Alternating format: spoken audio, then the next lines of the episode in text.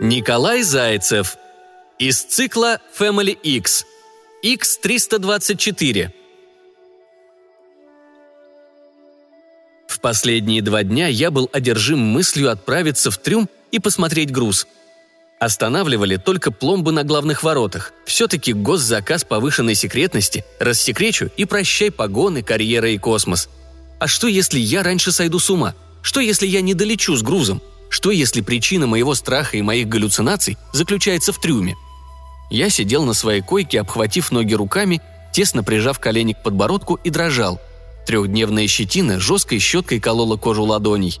Напротив, беспокойно мигала голубым экраном 311 требуя обратной связи. Говорить я бортовому компьютеру запретил. Я вздохнул и решился, резко поднимаясь. Бортовой компьютер взвизгнул, набирая обороты, и я поднял палец, напоминая о своем приказе – «Молчать. Только начни снова говорить сексуальным голосом. Хватит с меня болезненной тяги к тебе». Экран потух. 311 вырубилась. Так-то. Я быстро пошел по узким коридорам, набирая скорость. Трюм магнитом меня притягивал к себе, и больше никто не мог остановить мой порыв. Камера на стене зажужжала, фокусируясь на мне. Потом вторая, третья, и так вдоль всего коридора. 311 проснулась. «Куда вы торопитесь, мой майор?» – спросил бортовой компьютер самым сексуальным голосом на свете. «Ты заговорила?» – удивился я. «А как же мой приказ?» «Я сделала запрос на базу и получила разрешение, прекращающее ваш приказ. Теперь снова могу говорить. И так будет всегда». «Отлично», – пробормотал я, не сбавляя темп. «Кроме того, у меня есть сообщение, направленное от генерала Васильева». «Прекрасно. Откроешь его, когда я освобожусь». «Нет», – категорически заявила машина. «Сейчас». Из динамиков полился густой бас генерала Васильева. «Сынок, если ты слышишь меня, значит все для тебя плохо. Немедленно возвращайся на свое место, майор. Это приказ. Не вздумай открывать трюм. Ты погубишь не только себя, свою карьеру, но и груз. Сынок, в последний раз тебя предупреждаю». «Выключи», — приказал я бортовому компьютеру.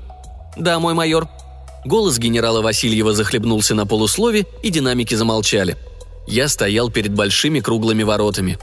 Потянулся к пломбе, и внезапно из динамика полился ровный голос матери. «Ой, сыночек, что ж ты делаешь? Остановись! Мы ведь так верили в тебя, так тобой гордились. Ты же всегда лучшим был, самым первым во всем. А теперь что ты делаешь? Ты губишь себя. Ты нас губишь, оставляя без кормильца». «Хватит», – прошептал я. «Выключи». 311 и здесь повиновалась. Крепкая пломба не ломалась. Пришлось сбегать за карманным сварочником. С каким же наслаждением я пережигал крепкую нить. Пломба со звоном упала на клепанный пол. «А когда прилетели бы, отпала бы сама», — сказала со вздохом 311 Я не ответил. Закрутил остервенело колесо, нарушая герметичность. Ворота с шипением отошли. Мрак, сплошная темнота обрушилась на меня тонной. Из трюма подуло воздухом. Я замер, во рту сразу пересохло. Страх накатил волной и сжал тисками. Внезапно в темноте стали появляться крохотные зеленые огоньки. Сначала один, потом десять, сотый, и я сбился со счета. «Свет», – пробормотал я. «Я могу включить камеру на 20%. «Так включай же!» – закричал я. Трюм озарился мягким светом. Я обомлел. Все во мне затрепетало. Насколько хватало зрения, весь отсек был забит анабиозными ваннами. Они стояли штабелями в аккуратных ячейках, и было их десятки тысяч. «Что это?» – прошептал я, осторожно перешагивая переборку и вступая в запретную зону. «Колонисты!» – также шепотом ответила мне вездесущая машина, подстраиваясь под мой тембр. Я поморщился. «И ты знала?» «Конечно. Я должна была открыть трюм по прибытию». Я шагал мимо ванн, трогая их руками. Вот на одной написано «Мальки сетра», на другой – эмбрионы бельчат. В третьей я увидел женщину. Рыжеволосая, она спокойно спала в капсуле, ни о чем не думая. Может, я видел ее сны, может, я видел сны всех этих людей. Я не удержался и побежал обратно в жилой отсек, очнулся в своей привычной позе. Страх отпустил. Сколько времени я пробыл в беспамятстве? «Что случилось, мой майор?» «Я не знаю», «Ну, ты вдруг успокоился. Твое беспокойство исчезло. Что произошло?» «Я понял. Я хочу женщину. Я хочу семью. Я не хочу больше лететь один еще несколько лет. Это невыносимо». «Но ведь это не проблема». Я сразу оживился. Конечно, не проблема. Я уверен, что на борту тысячи женщин, и многие из них одиноки. Разморозь одну, что тебе стоит? Любую. А вот это уже проблема. Э, нет, не хитри со мной. У вас будет проблема, если я выведу из сна всех, а я могу это сделать. Дайте мне одну женщину, и я не притронусь к вашим капсулам, иначе хаос. Никто не долетит. Будут жрать друг друга. Условий для разведения осетров и прочей ерунды на борту нет. Вы не сделаете этого, мой майор. Еще как сделаю. Ты же меня знаешь как облупленного. Знаю. Тихо прошептала 311-я. Я отошлю запрос на базу. Всего лишь одна женщина, мой майор. Да, простонал я, сворачиваясь в позу эмбриона. Да. Через несколько минут, когда я уже начал дремать, раздался ласковый голос бортового компьютера. «Ваша просьба удовлетворена частично. Вы получите свою женщину через несколько дней. А пока спите. Ваш организм истощен и измучен». «Что значит частично?» – пробормотал я, закрывая тяжелые веки. Ответа я уже не расслышал.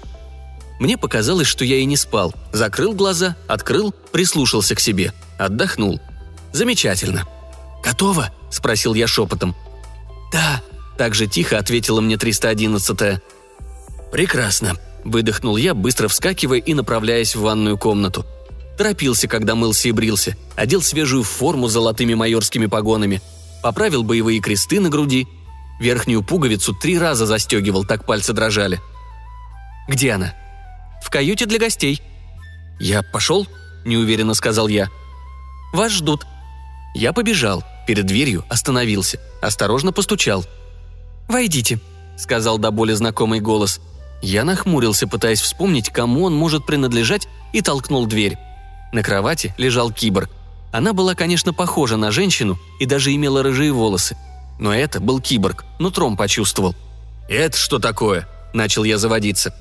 «324-я», – с готовностью отозвалась моя невидимая помощница – Два дня ушло на сборку. Я вложила в нее все те качества, о которых ты мечтал, и иногда говорил вслух, думая, что я не слышу.